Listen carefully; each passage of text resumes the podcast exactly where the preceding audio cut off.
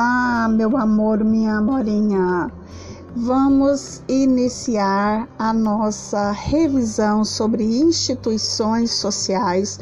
Conteúdo bacana, fácil, tranquilo, para a gente fazer uma avaliaçãozinha na semana que vem. Então vamos lá, vamos recordar o que é essas instituições sociais, ou melhor, o que são, né, essas instituições sociais.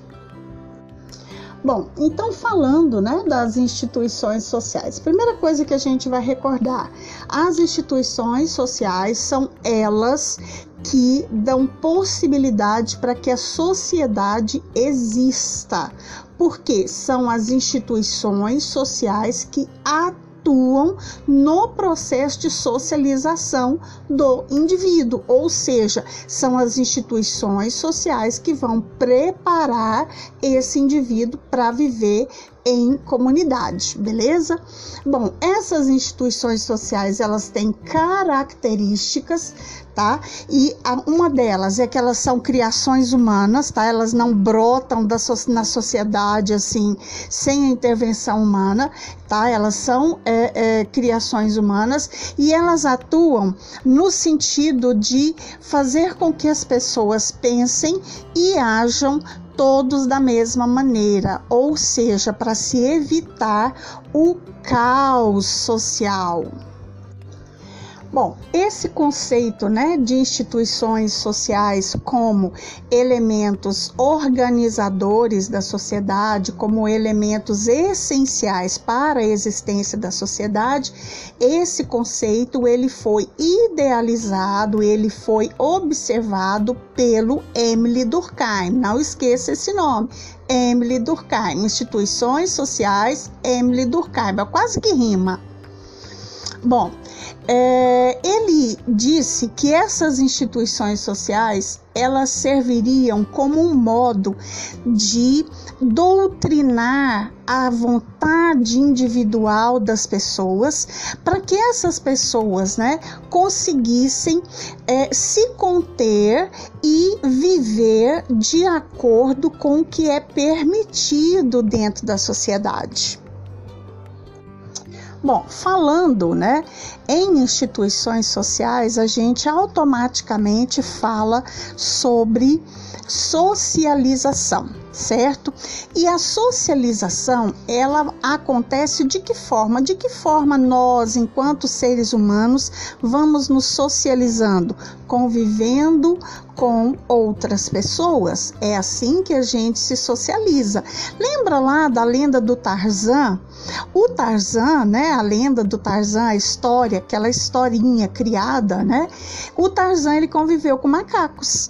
Então, ele se socializou de acordo com os seres ali com quem ele conviveu, correto? Então, nós, seres humanos, nos socializamos em contato com outros seres humanos, ok?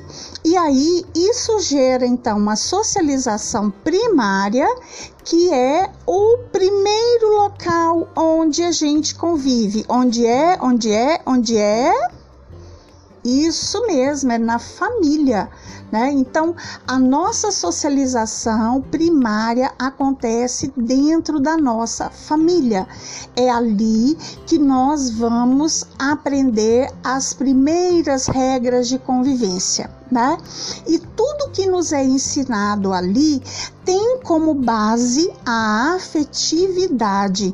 Então, as primeiras coisas que a gente aprende, né, é o afeto, o amor, o cuidado, o zelo, a proteção, certo? Então, isso é a nossa socialização primária. Bom, e a socialização secundária? A socialização secundária, ela vai colocar, né, o indivíduo, ela vai nos colocar em contato com outras formas de socialização. E aí, fora desse convívio familiar, tá? Então, essa socialização secundária é aquela que vai acontecer, né, na igreja, na escola, quando a gente tem o nosso primeiro emprego. Então, são elementos que nos colocam em contato com outras pessoas fora da família, fora daquele núcleo familiar, ali dos nossos vizinhos próximos, os amigos que frequentam nossa casa. Esses elementos fazem parte da nossa socialização primária, família, amigos que frequentam a casa, vizinhos, né, que são próximos, socialização primária.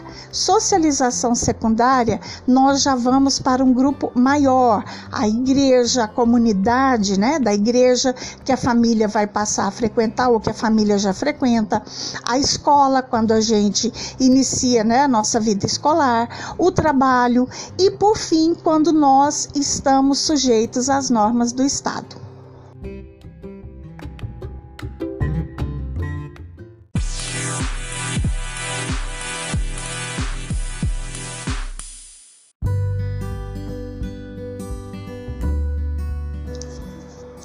Então, continuando aí a nossa revisãozinha sobre instituições sociais, agora nós vamos falar das principais instituições sociais, certo?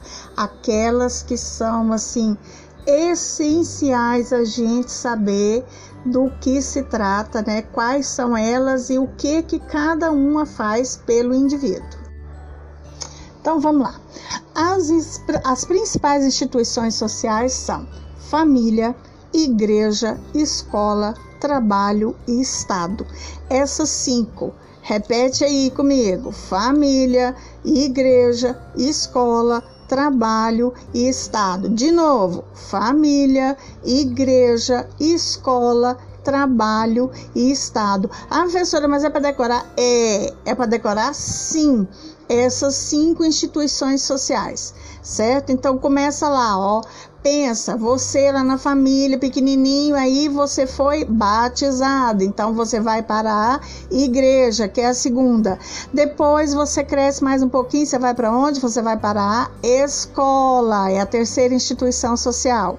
Aí, você fica maiorzinho, você quer ganhar seu dinheiro, você não quer só estudar mais, você vai para onde? Para o trabalho, que é a quarta instituição social. E isso tudo está inserido sobre as ordens de quem? Do Estado, que é a quinta instituição social. É uma escadinha mesmo.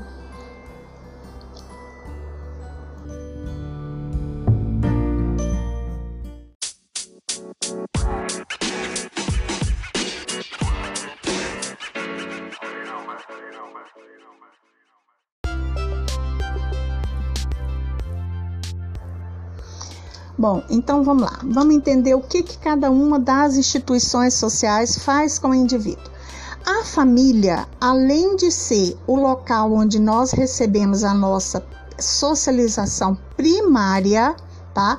Porque os outros, igreja, escola, trabalho e Estado, fazem parte da socialização secundária, beleza? Então, a família, além de ser nossa socialização primária, é a primeira instituição social da qual a gente vai fazer parte, certo? Com a qual a gente tem contato.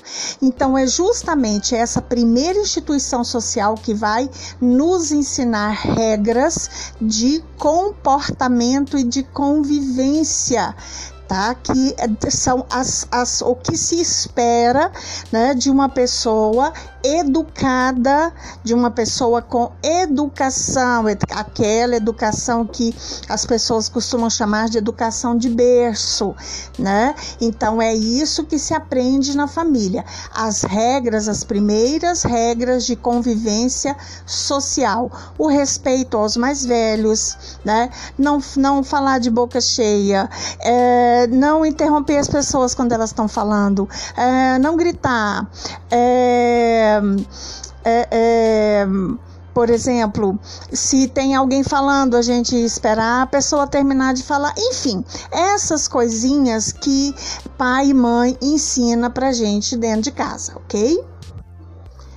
Bom, a segunda instituição social que o indivíduo vai pertencer, isto é, se a família também pertencer é um núcleo religioso, é a igreja, né? E é na igreja que normalmente é a segunda instituição social que a maioria das pessoas frequentam. É claro que tem famílias que não são adeptas a nenhum tipo de prática religiosa, né? Tem a sua religiosidade, tem a sua crença, mas não frequenta nenhum tipo de instituição religiosa.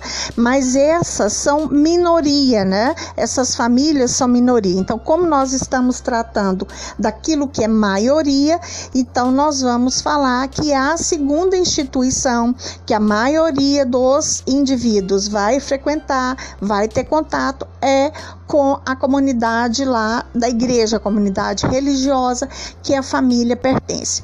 E o que que essa comunidade vai ensinar então para esse indivíduo? Vai sair do núcleo familiar e vai passar para um grupo mais formal, onde as regras são para todos. Todos precisam se adequar àquelas normas que a instituição religiosa determina. Então, é o primeiro contato com regras gerais que o indivíduo vai ter. Também na igreja, muita coisa sobre a cultura começa a ser aprendida, né? Porque ali o grupo de convívio é maior. Então, o indivíduo ele vai começar a ter contato com pessoas diferentes daquelas que ele está habituado, né? E pessoas que vão ter hábitos culturais diferente daqueles hábitos de dentro da família dele.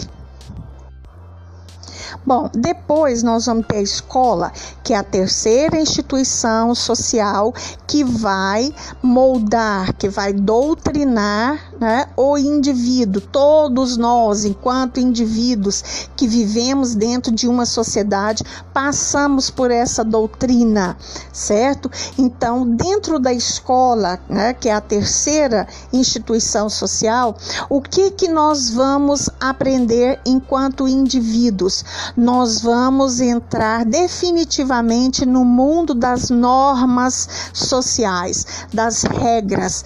A escola é o lugar ideal para que o indivíduo entenda o que e como usar as normas de comportamento, principalmente entendendo que a transgressão a uma norma pode gerar, e na maioria das vezes gera, uma punição, né? Então é na escola que esse ser em formação, esse indivíduo em formação, vai aprender, né, normas sociais, normas legais de comportamento que ele vai carregar então para o resto da vida.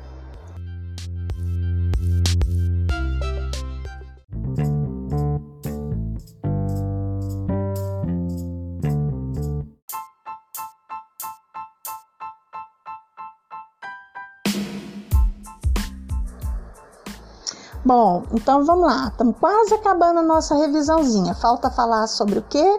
Sobre o trabalho e o Estado.